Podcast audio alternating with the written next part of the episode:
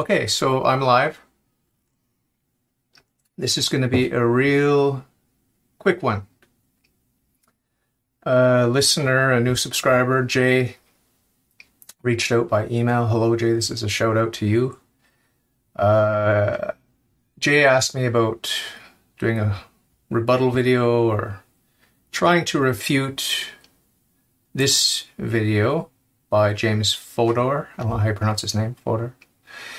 500 arguments against Christianity.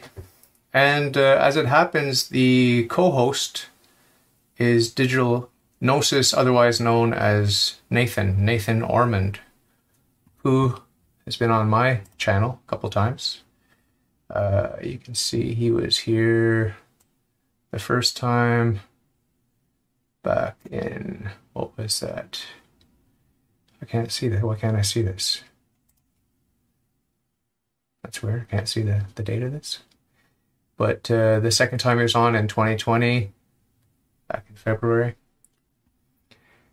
Uh, these are the videos here. You can go ahead and listen to them if you like. Okay, this was 2019, the first interview, 2019, 30th of October. And uh, the second one was a live, it was a live guest.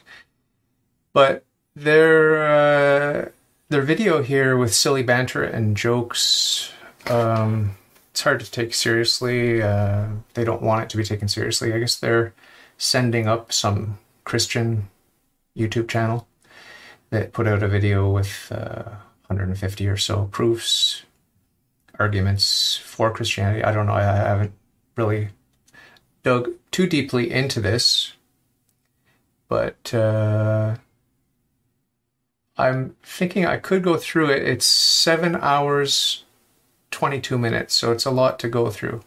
But uh, I jumped through it quickly. Uh, everything I heard was really inane, uh, poor reasoning. But today, what I'm going to do, I'm not going to go through any of their arguments. I'm just going to refute all 500 plus arguments because they make. It's hard. It's hard to say how many exactly how many arguments they make in this video. They claim to make 500 plus arguments, but I'm just going to refute them all in one fell swoop uh, by pointing out that arguments imply God, arguments imply free will, arguments imply the supernatural.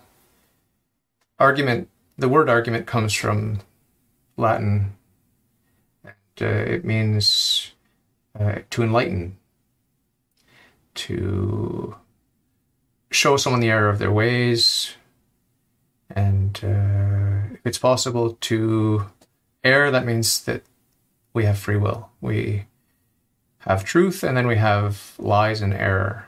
So, this in and of itself is enough to disprove atheism. But the fact that you're making an argument means that you're reasoning, and there is no reasoning without free will. Everyone knows this. If you can't reason freely, if you can't weigh the options and come to a decision, a reasoned decision, this is what it means to reason. It means to look at the options and to select using your free will to select among the options of what you think is possible. And uh, again, this, this notion of possibility refutes atheism. The only thing the atheist can do is say it is what it is, because hard determinism is the case. And if you're willing to go out on a limb and try to hide behind quantum effects and say that not everything is determined and some things are truly random, meaning that there are uncaused effects. If you're willing to say that, then great. That's just making your worldview even that much less credible and more insane because there's no way to get free will out of randomness. There's no way to get free will out of uncaused effects. It doesn't help your cause, it just hurts your cause. It just makes you look more and more ridiculous. But these people t- typically they don't believe in free will when pressed on it. They will admit they will admit that there is no free will. And these people also when pressed on it will admit that they believe sincerely that they are apes, that they uh, evolved from apes and that they themselves are apes. And every other uh, clade, right down to the eukaryote and beyond. So it's hard to take the atheist seriously. It really is hard to take the atheist seriously. And it's the same thing with the agnostic. When I first interviewed Nathan, he was claiming to be a Christian or Protestant. And uh, it's a nice chat that we had. I suggest you go and listen to it. But the second time we chatted, he had recourse to what I call inordinate agnosticism, where he doubts not only those things that are faith based, but he doubted at that time, uh, this is back in February of 2020, at that time he was doubting everything. He was not certain of anything but the fact that he is a being that has experiences.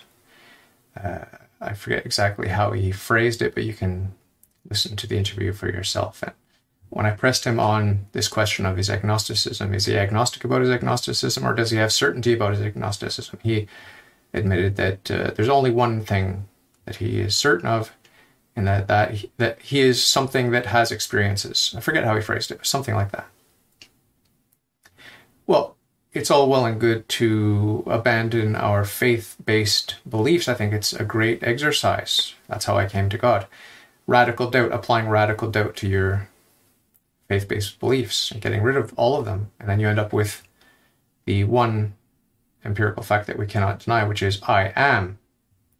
And then from there, once you're uh, once you've actually confronted the reality of being, per se being, the raw fact of being, once you've confronted that, you've been overwhelmed by the weight of that existentially, then you can use pure reason. If you have your wits about you, you can use pure reason to discover that you are not, in fact, the source of your own existence, therefore God.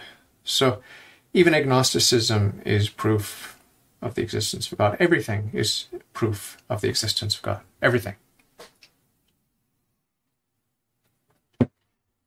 I don't want to belabor the point here. I'm going to um, possibly pick apart some of their arguments, even though they deserve more ridicule uh, than anything else. They don't deserve to be refuted. But for the sake of the listener who might be a Christian or a monotheist at least, I may go through some of their inane arguments, and every one of their arguments is inane, illogical, irrational, absurd, and silly and stupid. Okay. So I may go through that. But for now, I'm going to wrap it up. I'm just going to play the final thought of Nathan back in October of 2019. This is what he had to say. I'll leave it there. So we'll talk soon. Take care. God bless. But at the end of my interviews, I do ask my guests to end the show. So just to wrap up, what do you think you might be able to say to anyone that's out there now? Yeah, I mean, I'd just say, even if you're an atheist or if you've never kind of heard this stuff before, to really just revisit some of maybe these philosophical proofs, maybe certainly the Bible, what the Gospels have to say.